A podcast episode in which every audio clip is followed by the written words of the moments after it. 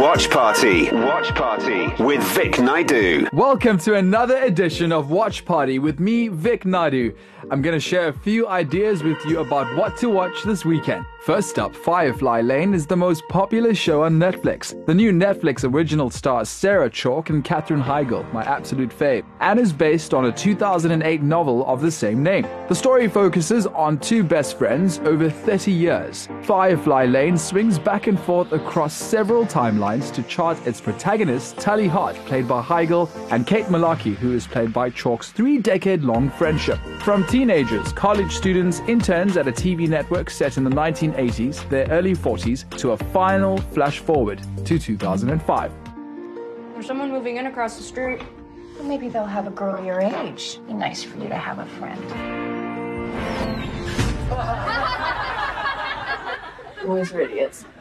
The narrative is a montage of events from their lives that have come to define their adult personalities. At times, you'll feel like you're on a roller coaster as you're taken backwards and forwards, up and down and sideways, but you'll very quickly grasp the format. It's one of those stories that shows you where you are and also why you're there, with cleverly timed scenes from the past splintered into the narrative. The show begins with Tully, a feisty teenager with abandonment issues, moving in next door to Kate's seemingly normal family in the Firefly Lane neighborhood. Tully's absent, drug addicted mother forces her to search for security and some sort of a normal life. Tully's absent, drug addicted mother forces her to search for security and some sort of a normal life, something Kate's family has plenty of. Despite having the seemingly perfect family, Kate has her own demons. She is shy and pedantic about rules, causing her to be ignored by the other girls. Tully is vibrant and confident and becomes Kate's constant companion and a key to social gatherings.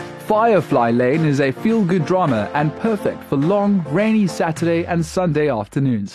Firefly Lane scored 75% on Rotten Tomatoes.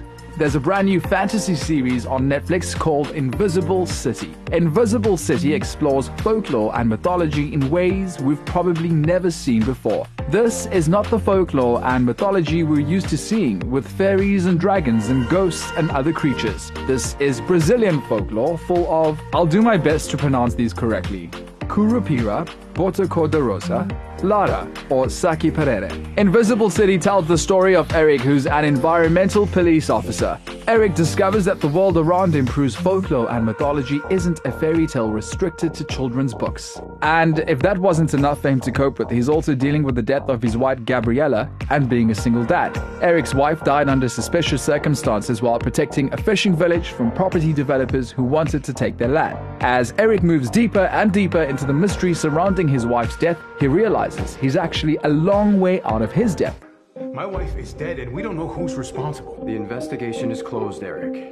You need to realize that and move on. They're going to offer each of you 30% more for your houses than they were going to. The people who actually fought to protect our forest are all dead. Someone is targeting those who try to protect the forest, and this is someone probably not human.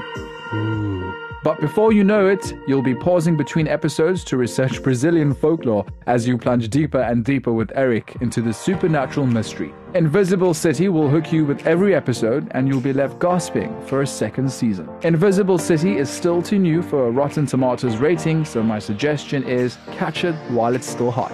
I want to talk about a true crime docu-series because you know how I love this. It's based on something we've spoken about before, the mysterious circumstances surrounding the death of Elisa Lam. The series is called Crime Scene: The Vanishing at the Cecil Hotel and is a four-part docu-series that examines the mysterious happenings during the long history of the Cecil Hotel in downtown Los Angeles, with the focus being on the 2013 disappearance of Elisa Lam, a college student from Vancouver. Now, this is what we know. Elisa arrived in Los Angeles on the 26th of January 2013. She subsequently checked into the Cecil Hotel, a hotel known for harboring serial killers and rapists.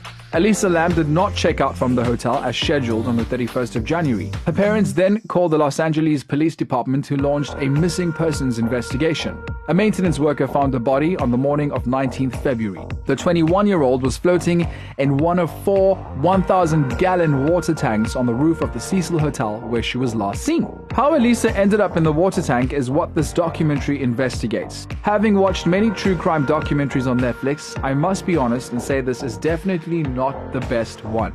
What this series does really well is take you into the personal life of Elisa Lam with snippets from her Tumblr feed so you get a good idea of who she was. But it relies heavily on dramatized scenes of the hotel as well as reviews and stories from previous guests. However, the story surrounding the death of Elisa Lam is so enticing and so mysterious that you just can't avoid watching it. It will thrill you and scare you and deliberately confuse you, but it's not Netflix's best offerings in the genre. I'd personally recommend you to listen to my episode of Watch Party from Monday, the 1st of February. Just go to ecr.co.za and click on podcasts. Shameless plug. What do you think people imagine when they picture the Cecil Hotel?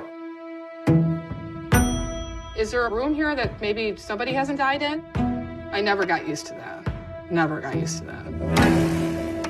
Crime Scene The Vanishing at the Cecil Hotel scored 57% on Rotten Tomatoes, which I think is a pretty fair assessment. Now, that's it from me, Vic Naidoo with Watch Party. Thank you. Until next time, happy viewing. Feel free to share your critiques and your recommendations or reviews. Email my producer, Rory at ecr.co.za or find me on the socials, Vic Naidoo on Instagram and Facebook. Vic Naidoo, weekdays 1 to 4 p.m. East Coast Radio.